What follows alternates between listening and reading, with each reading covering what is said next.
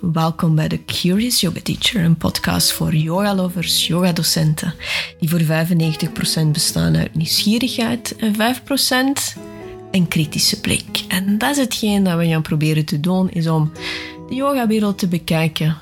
Heel veel liefde, heel veel verwondering en een klein beetje kritische blik. Dus ik zou zeggen, enjoy. Welkom bij aflevering 2 van de Curious Yoga Teacher. Vandaag wou ik het hebben over hoe dat mijn yoga-reis is geweest. Van helemaal het begin tot nu. Hoe dat ik ben gestart, bij wie dat ik les heb gevolgd. Hoe dat het allemaal is geëvolueerd tot uiteindelijk nu.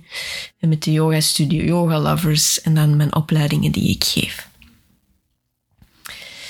Dus even terugwinden naar hoeveel jaar, denk 18 jaar geleden, is het allemaal gestart met een dvd bij een boekje. Zoals velen. Er is een boekje gekocht dat er een dvd bij zat. En het was zonnegroet A, zonnegroet B en dan een aantal staande houdingen. Dus het was een dvd serieus van Ashtanga geïnspireerd. En ik vond, het, ik vond het heel plezant, maar ik merkte van, oké, ik ben hier gewoon iets aan het doen, doe ik het wel goed en ben ik geen fouten aan het maken. En ik was net verhuisd. Ik was uh, net gaan samenwonen. Nee, ik was al. Ik, ik woonde al samen met mijn toenmalige vriend, die is nu mijn man. En dan waren we verhuisd van het centrum van Antwerpen naar Linkeroever. Uh, Linkeroever, veel, dat heeft nog een beetje bij sommigen een slechte naam, maar Linkeroever is de rustige kant van Antwerpen. Vijf minuutjes van het stad en heel fijn om te wonen. Dus ik was op zoek naar een fitness of ergens iets waar ik kon ontspannen. Omdat ik toen werkte als DTP'er, desktop publisher, in een communicatiebureau. En dat is een redelijk stressvolle job. Je hebt altijd deadlines en iets moet daar af zijn en jij bent de laatste eh, schakel in de keten. Dus als er iets moet gedaan worden of iemand anders is wat trager, dan ben jij hetgeen die het tijdsverschil moet oplossen natuurlijk. Dus ik was op zoek naar iets. En er was een fitness in de buurt en ik had al die dvd en yoga triggerde me. En dan zag ik body balance op het uurrooster staan, vinyasa en ashtanga. Dus ik ben begonnen met die body balance. En ik vond dat heel plezant. Ik dacht van ja dat, ja, dat was wel leuk, maar opnieuw voel ik van er is veel meer dan dit. Het was zo oppervlakkig, het was zo meer een choreografie op muziek. En daar had ik nu echt niet zoveel in zin in. Maar die vinyasa, op het uurrooster stond, dat zag er toch wel iets heel fascinerend uit, omdat die, die naam, die was mij niet bekend. Dus ik ben, er, ben ermee gestart en ik vond dat super fijn. Maar wat mij ook intrigeerde was, na die vinyasa, ik denk de vinyasa om zeven uur was, na die vinyasa stond er Ashtanga op het uurrooster. En er waren echt, dat waren supercoole mensen die stonden te wachten op de trap. En ik had zoiets van, hmm, er was zo'n vibe die er ging. Zo'n bepaalde vorm van enthousiasme, van samenhorigheid. Die waren aan het babbelen, die, die zagen er hè, meestal ook heel goed uit. Dus een paar keer die vignessen gedaan. Ik vond dat wel leuk, want ik ben van nature wel eh, soepel. Misschien een beetje te soepel in sommige vlakken. En dan toch die stap gezet, na denk ik twee of drie lessen, om die Ashtanga uit te volgen. En ik zat naast een man die alles kon. Dus ik keek gewoon naast mij, was alles aan het meedoen. Ik was maar aan het zweten en aan het zweten, maar ik vond de vibe zo fascinerend. En vanaf toen was ik verslaafd. En mijn eerste yoga-docent was Elsie Matthijsens. En Elsie heeft eh, de alombekende Antwerp Yoga opgericht hier midden in het stad. En zij was mijn eerste yoga-docent. En um, ja, vooral eerst Ashtanga gedaan, maar ik merkte dat door Ashtanga werd ik redelijk kritisch en hard. En ik was vooral bezig met het focussen op beter worden. En ook een beetje concurrentie met mezelf, maar ook concurreren met diegenen die, die op dat moment ook yoga aan het doen waren. Om altijd een beetje dieper en een beetje meer. En ook beginnen Ashtanga yoga les te geven. En toch voelde ik er, er, er miste zoiets. Tot ik opeens, na het ding dat dat na een jaar of na twee jaar uh, was, de DVD zag van Shiva, Shiva Ray. En ik zo gefascineerd was door de bewegingen. Maar het was al zo, ik gaf al les. Yep, dat kon. Vroeger, lang, lang geleden, 17 jaar geleden, was er niet zo'n focus op. Je moet je yoga-diploma hebben. Dus na, na vijf maanden of na zes maanden heb ik al mijn eerste les vervangen. En na een jaar was ik zo af en toe één keer in de week al een les aan het geven. Maar ik merkte ook van, nee, deze kun je niet maken. Deze, je kunt niet zonder opleiding een deftige yoga-les geven. Want als je start met lesgeven uit een vorm van idealisme en naïviteit. Er komt veel meer, veel meer bij te kijken dan alleen maar zeggen wat ze moeten doen. En je moet rondkijken, je moet connectie maken, je moet eh, weten hoe dat alles in elkaar zit, hoe de houdingen in elkaar zitten, de anatomie en zoveel meer. Dus na die twee jaar dacht ik van oké, ik, ik ga een opleiding doen.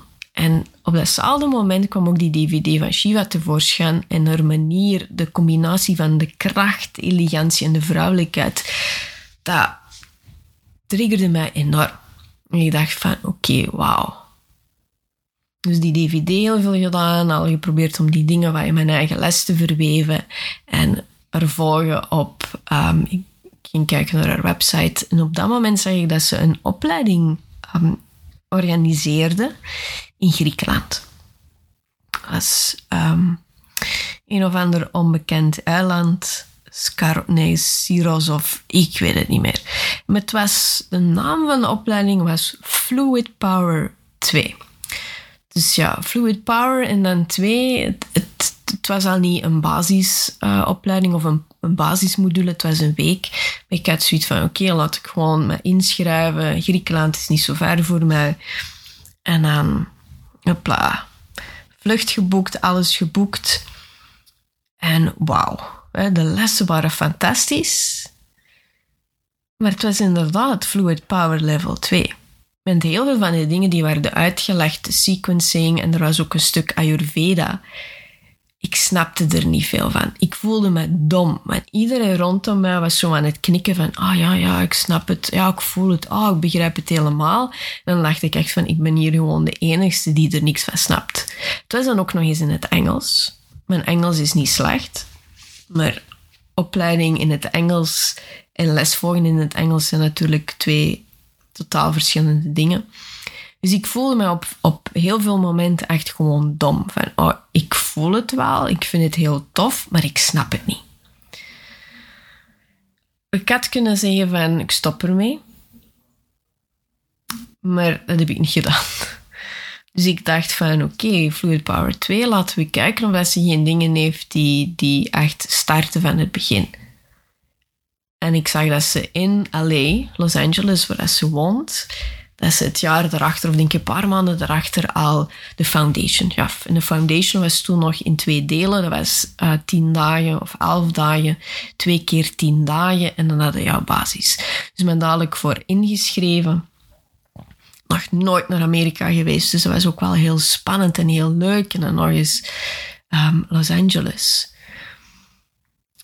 Dat was ongelooflijk. Ik heb zoveel leuke mensen leren kennen. Ik heb zoveel leuke ervaringen opgedaan. De studio was, um, als, je, als je alleen een beetje kent, de studio was dicht bij het water. Was net tussen Santa Monica en Venice. Dus de coole vibe van Venice. Het lekkere gezonde eten, de zon, de, de de leuke mensen, alles. Alles was gewoon top en fantastisch. En uitleg vanaf de basic. Dus we hadden ook een aantal hele goede assistenten die ons kwamen helpen en die echt zeiden van oké, we weten dat Shiva is heel poëtisch, we schuiven die poëzie aan de kant en we zeggen nu gewoon van dit is de techniek. Dit is de structuur die achter de prana vinyasa zit. Daar heb ik heel veel van geleerd. Dat was, toen snapte ik het. En dan hoor je ook van andere mensen dat ik niet de enigste was die er soms gewoon niks van snapte. Uh, want in het begin, ja, dat is wel een beetje een crush voor jouw ego. Dus ik ben beginnen studeren bij Shiva. En ik studeer nog altijd bij Shiva. Uiteindelijk, zoveel jaren verder, um, als, ik assisteer haar al voor tien jaar. En ik geef nu intussen ook uh, de Prana opleiding in België. Dus voor mij is Shiva echt mijn maga-teacher. De maga-teacher wil zeggen degene die, die je blijft volgen, die je blijft beïnvloeden. En er zijn natuurlijk ook andere docenten dat ik heel, veel leuk, heel leuk vind, zoals Janet Stone, um, dat die de kirtan erin brengt. Er zijn er, er zijn er heel veel, te veel om op te noemen. En dan af en toe ga je eens vreemd, laten we zo zeggen, en doe je eens iets bij andere mensen. Maar dan keer ik toch altijd terug naar Shiva. En nu ben ik recent begonnen met yoga medicine, om daar meer de anatomie en een, en een, andere, een andere inkijk in, in de yoga te vinden, zoals uh, myofascial release. En die twee zijn ook heel mooi te combineren.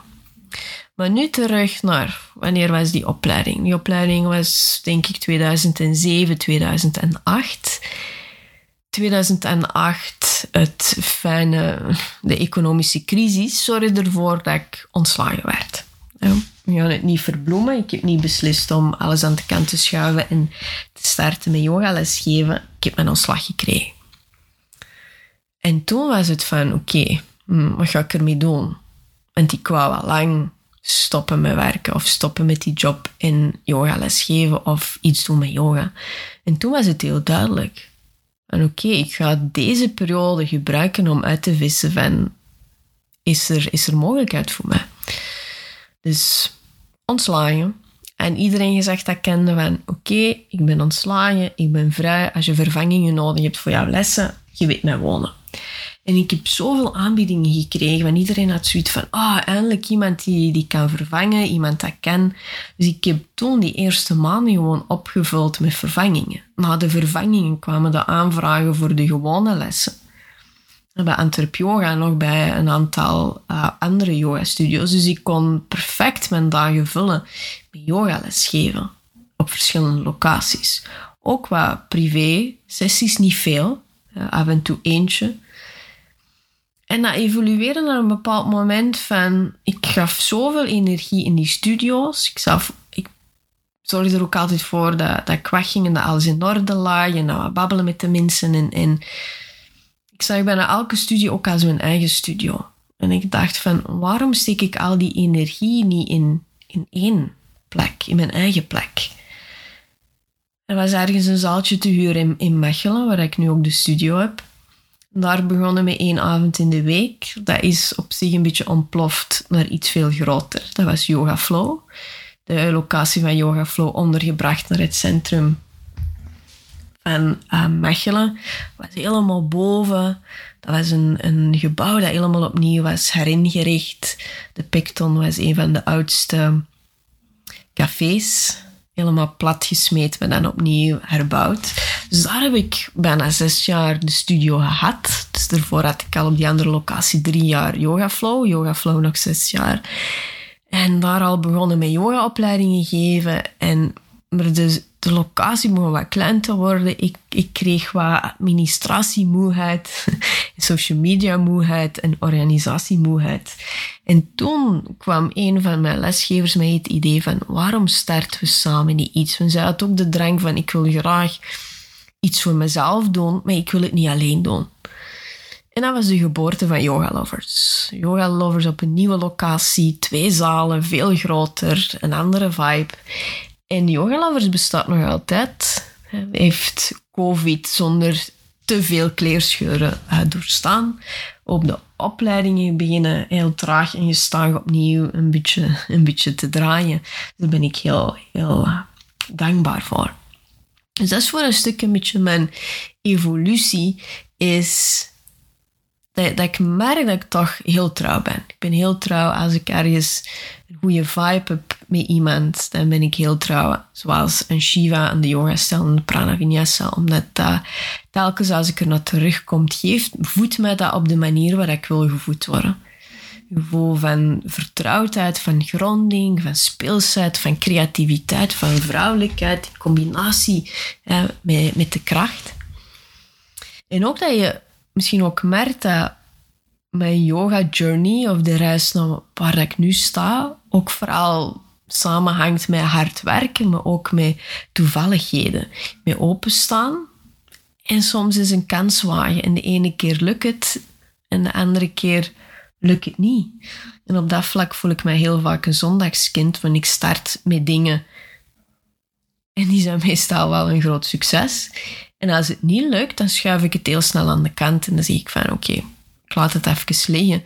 Want vaak is een aantal maanden daarna, of zelfs twee jaar daarna, de, de tijd toch rijp. En dan en merk je dat je er toch nog iets kunt, kunt mee doen, iets kunt mee aanvangen en evolueren naar iets.